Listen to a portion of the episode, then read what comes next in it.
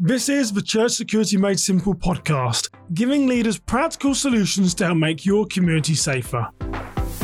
I'm your host, Simon Osamoh, and I'm on a mission to keep his churches safe. Now, it's been over 10 years since the Lord called me into security ministry, and as a national church safety practitioner supporting churches across the country, I'll share my expertise to give you simple solutions to keep your church safe. So if you're ready to make your church security simple, come join me and let's dive into this week's episode as we learn how to plan, prepare, and protect our ministries.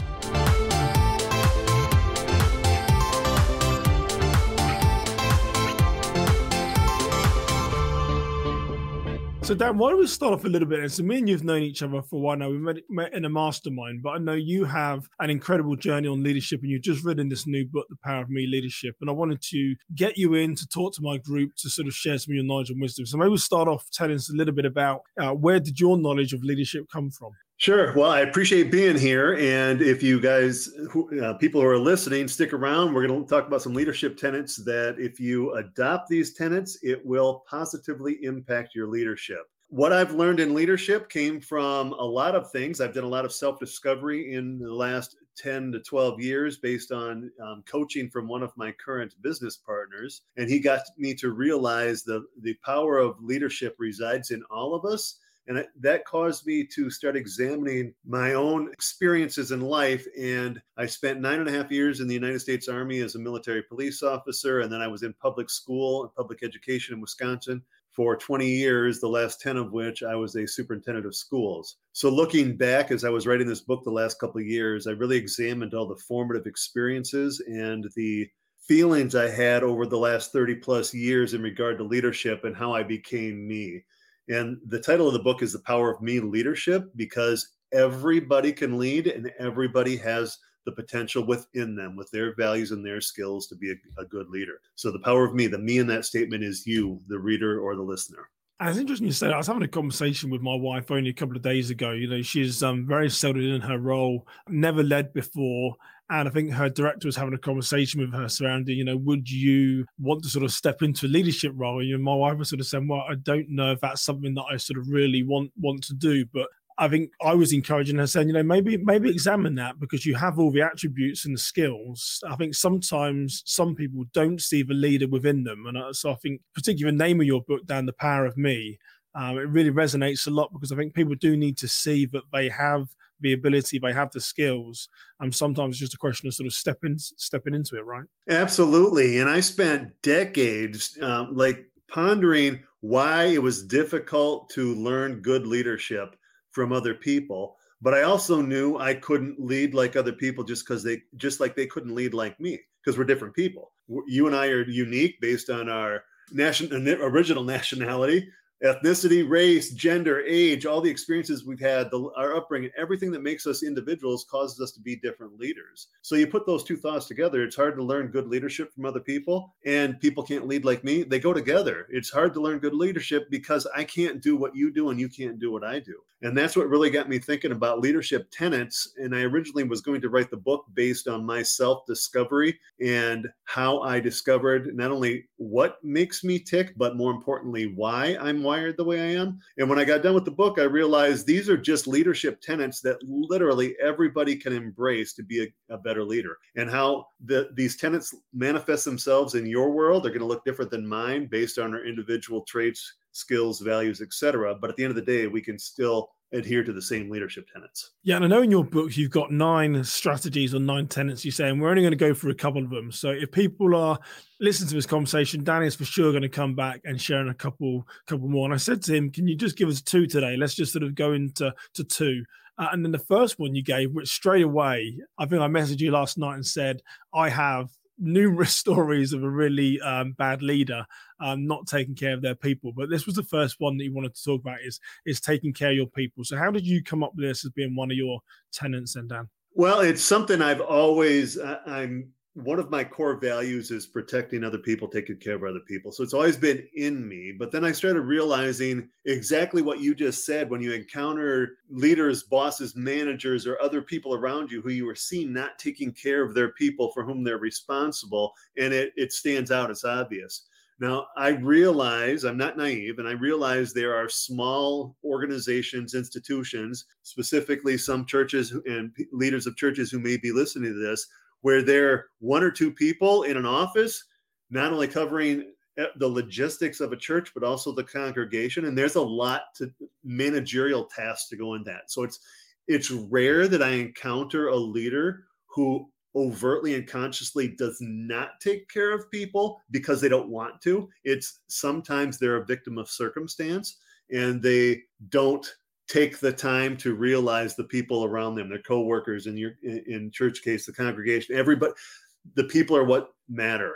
That might yeah. be the most important thing in your daily routine, taking care of your people, despite the fact that it probably never shows up on your task or to-do list. I like that. And, you know, and I think to my time in corporate America, um, worked in finance was always very well rewarded with sort of bonus time. But I always used to sort of say to my wife, you know, I'd give um, things to my team. I'd always be very attentive to them. And my wife would sometimes say, well, you know, why why do you always sort of um, drop whenever someone on your team needs anything? It's like, well, my performance is based off their performance. It's not really performance of me. It's it's how well am I managing my team? How well am I leading my team to get the results that the organization needs? If if they're not successful, it means I'm not successful, and you know my leadership gets either gets questioned or they look for someone else to, to, to come in. So I think that's one thing that I've often found is that people don't. Some leaders and managers don't see the success of their team directly tied in to them. I said to a friend only last night that he's managing people and having some struggles, and said, look, here's here's the thing about it is that people are judging you. You're the director. If something goes wrong, it's on you. If your people aren't doing what we need to be doing, it's on you. So you've got to find ways to sort of really motivate and inspire them to to do the work. Absolutely. And how Simon takes care of his people is going to look different than how Dan takes care of his people. But at the end of the day, we can both subscribe to that tenant, and every leader will have better success and become a better leader if they consciously take care of their people. And what are those traits then, Dan? So, I mean, it can be a thin line. And fun enough, I only had this conversation last night, so it's really um, good that we're having this there. And I said to my friend, you know, a leader grows by their no's, not by their yeses, because it's easy to say yes. You know, can I have Saturday off when there's stuff going on? Yes. You know, can I do that project tomorrow? Yes. Um, but you know, a leader often grow by their nose what is where where's that thin line between taking care of your people and perhaps overstepping and doing so much where they see you as a friend or they see you as someone who's always going to say yes to their answers? Does that question make sense dan? Yeah absolutely because i repeatedly tell people when taking care of your people does not mean coddling them. It does not mean placating them. It's not about saying yes. It's about a mutual mutually respectful relationship where you show trust, respect, caring, support, they'll typically reciprocate and you build a solid relationship. You care about who they are as individuals. You acknowledge important things that go in their life a birth, a death, sickness of a loved one, those types of things. You get to know them on a, a personal basis so that when time comes when you do have to have a critical conversation, because it, those always occur, right? You always have to talk to somebody and have a conversation about less than ideal behavior. But if you've got a well established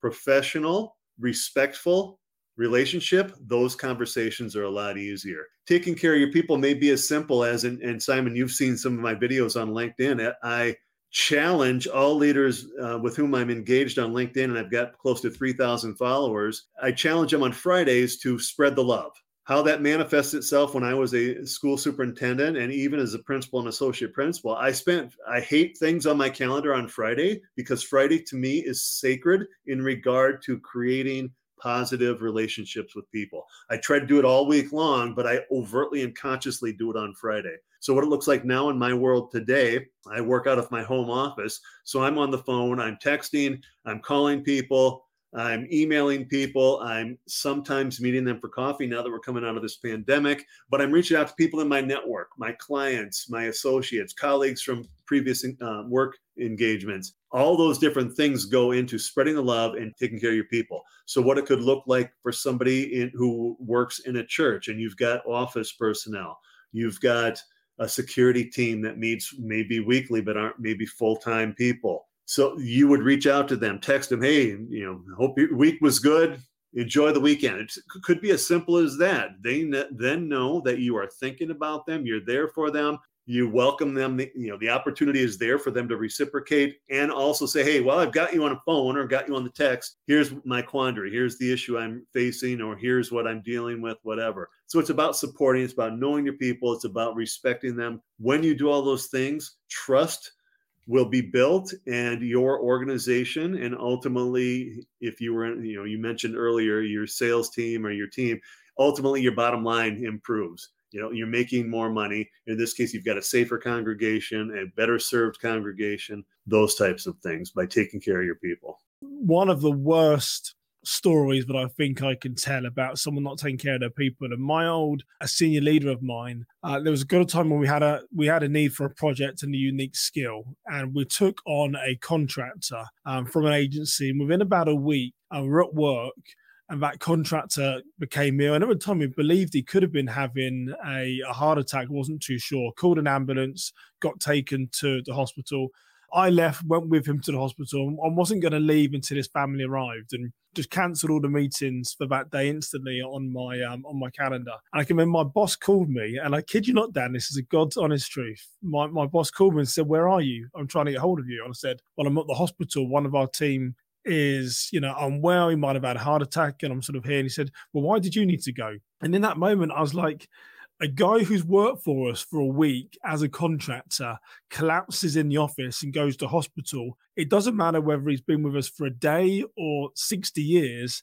I'm going to make sure he's okay until someone from his family is there with him, you know. And, and it just, it was just incredible for me, Dan, that my boss even thought like that. He was just saying, well, why, why did you need to go?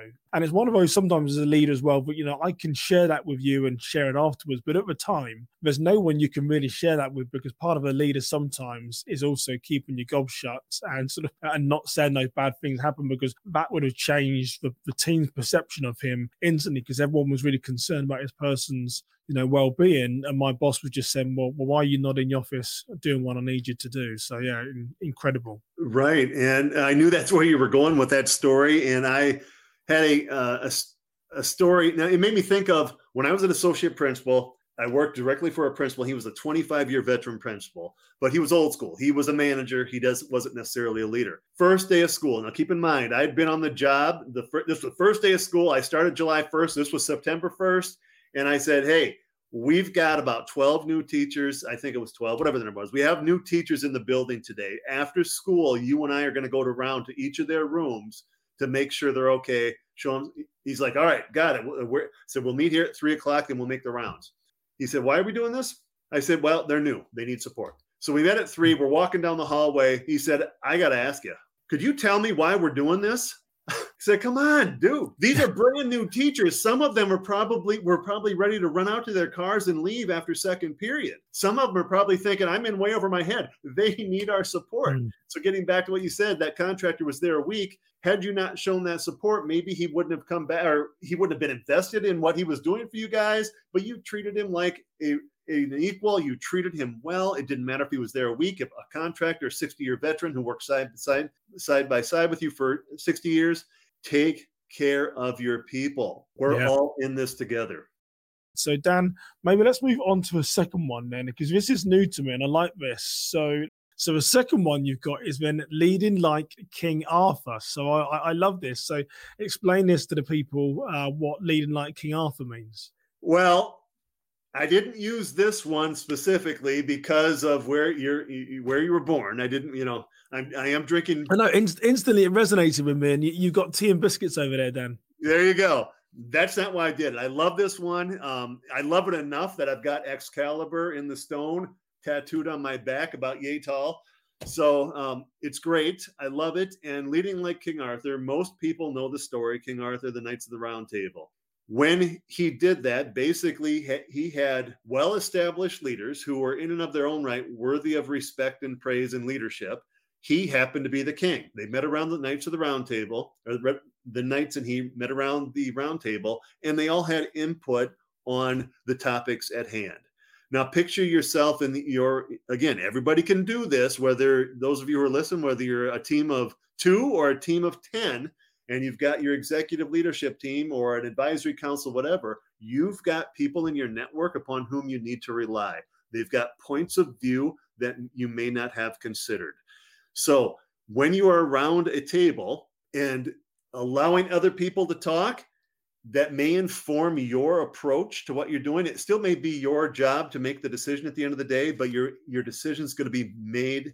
It's going to be better than had you not gotten other people's points of view. Because I guarantee you, any topic that comes up, Simon's going to have a different point of view than I do because of everything that makes him Simon and everything that makes me Dan. It doesn't mean I'm right and he's wrong, or he's right and I'm wrong. It just means his might be slightly different.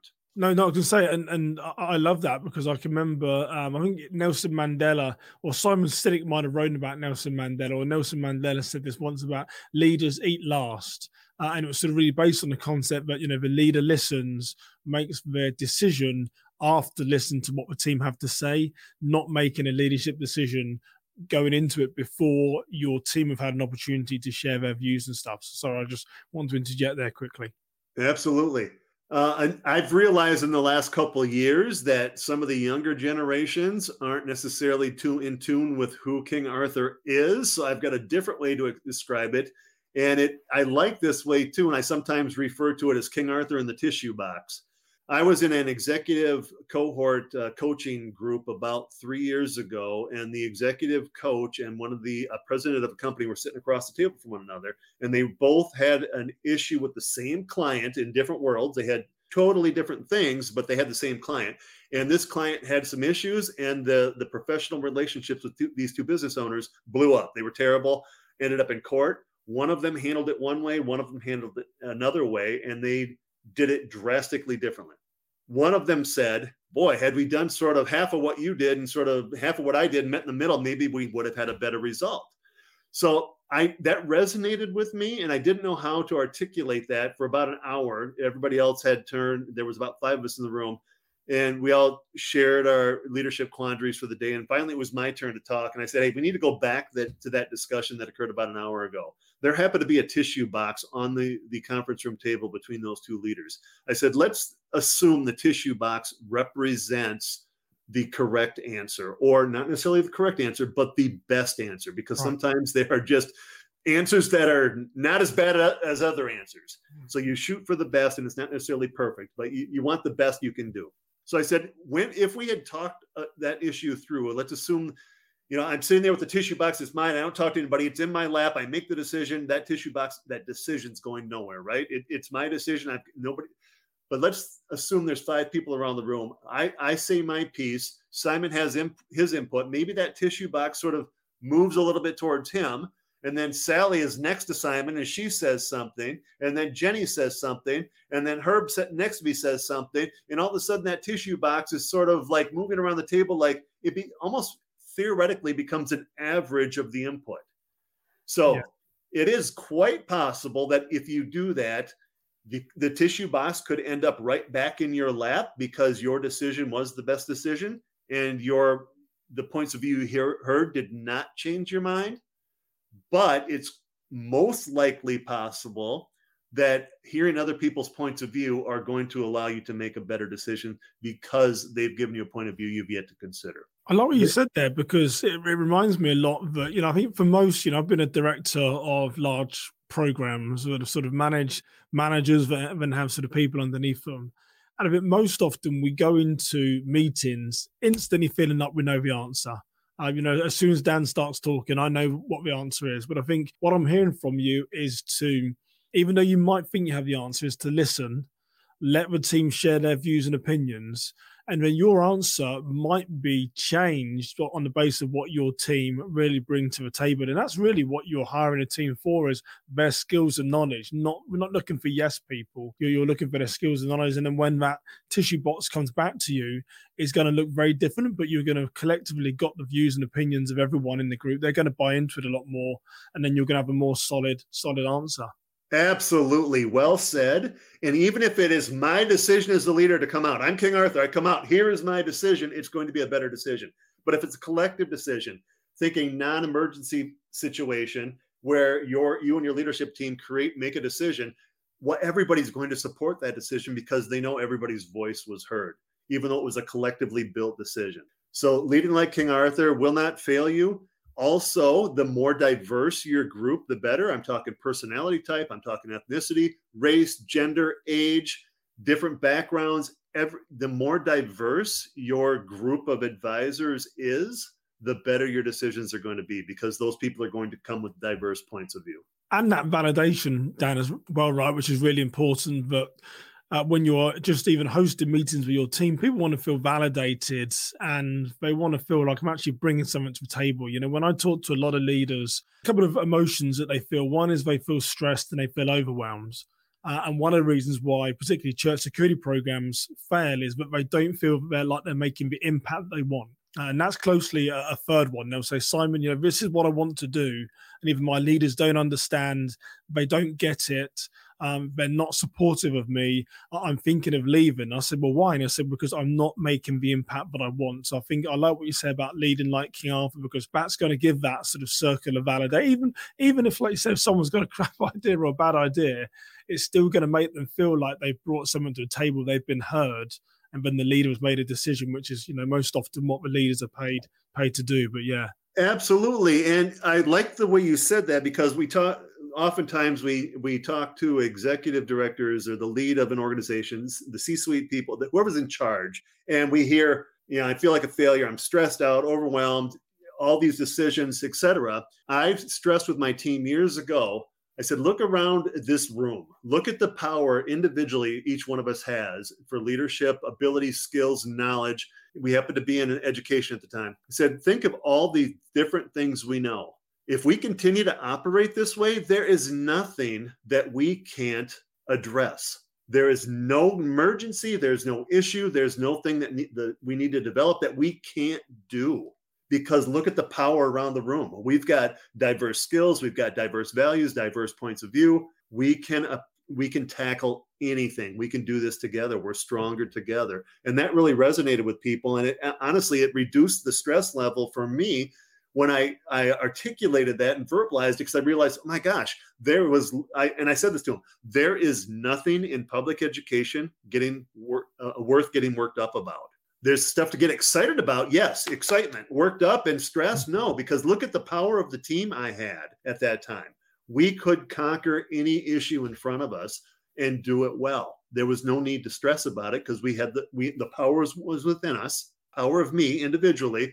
We had the power to succeed. And we did it and we did it well. I like what you said. I'm, I'm thinking in my mind, I'm sure people that are either going to watch this back or listen are going to have a leader in mind where they haven't felt they've been validated. They haven't felt that their skills or attributes have been received. Because most people, I feel like when people look to leave a company, it is because they feel like, you know, I'm not, I'm not growing, I'm not being listened to, I'm not offering stuff. So I think I can raise my hand and say, as a leader, I know I'm guilty of not leading like King Arthur on occasions where, you know, you do go in with a predetermined view of an outcome and you, you, you, may listen, but you don't, you're not fully receptive to the ideas, and you either shut those down. I think we've, we can mostly all raise our hand and say at some point we've mostly made it made a mistake. Um, I, I love how you say that because if you if you walk into those meetings thinking I've got to lead like King Arthur, it means I've got to give everyone the opportunity to be heard and to give their point and to use the skill set of what we've hired them for.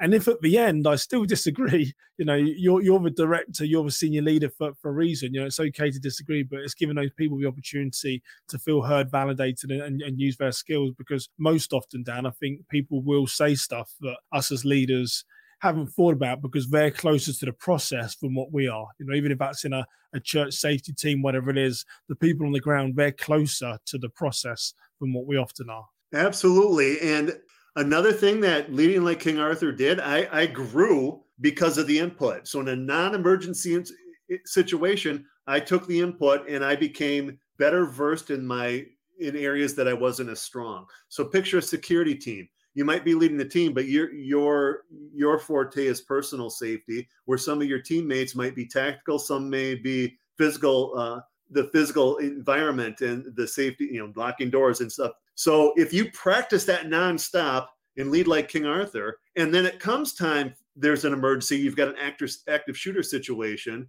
No one's got time to lead like King Arthur during an active shooter situation. You've just got to react. Think of your skill set now because you've spent years leading like King Arthur, embracing the strengths of your teammates and that has built your strength as well. So when you do have to make a um, split second decision in an emergency situation, your skills are better because of it, because you've grown as you've led that team like King Arthur.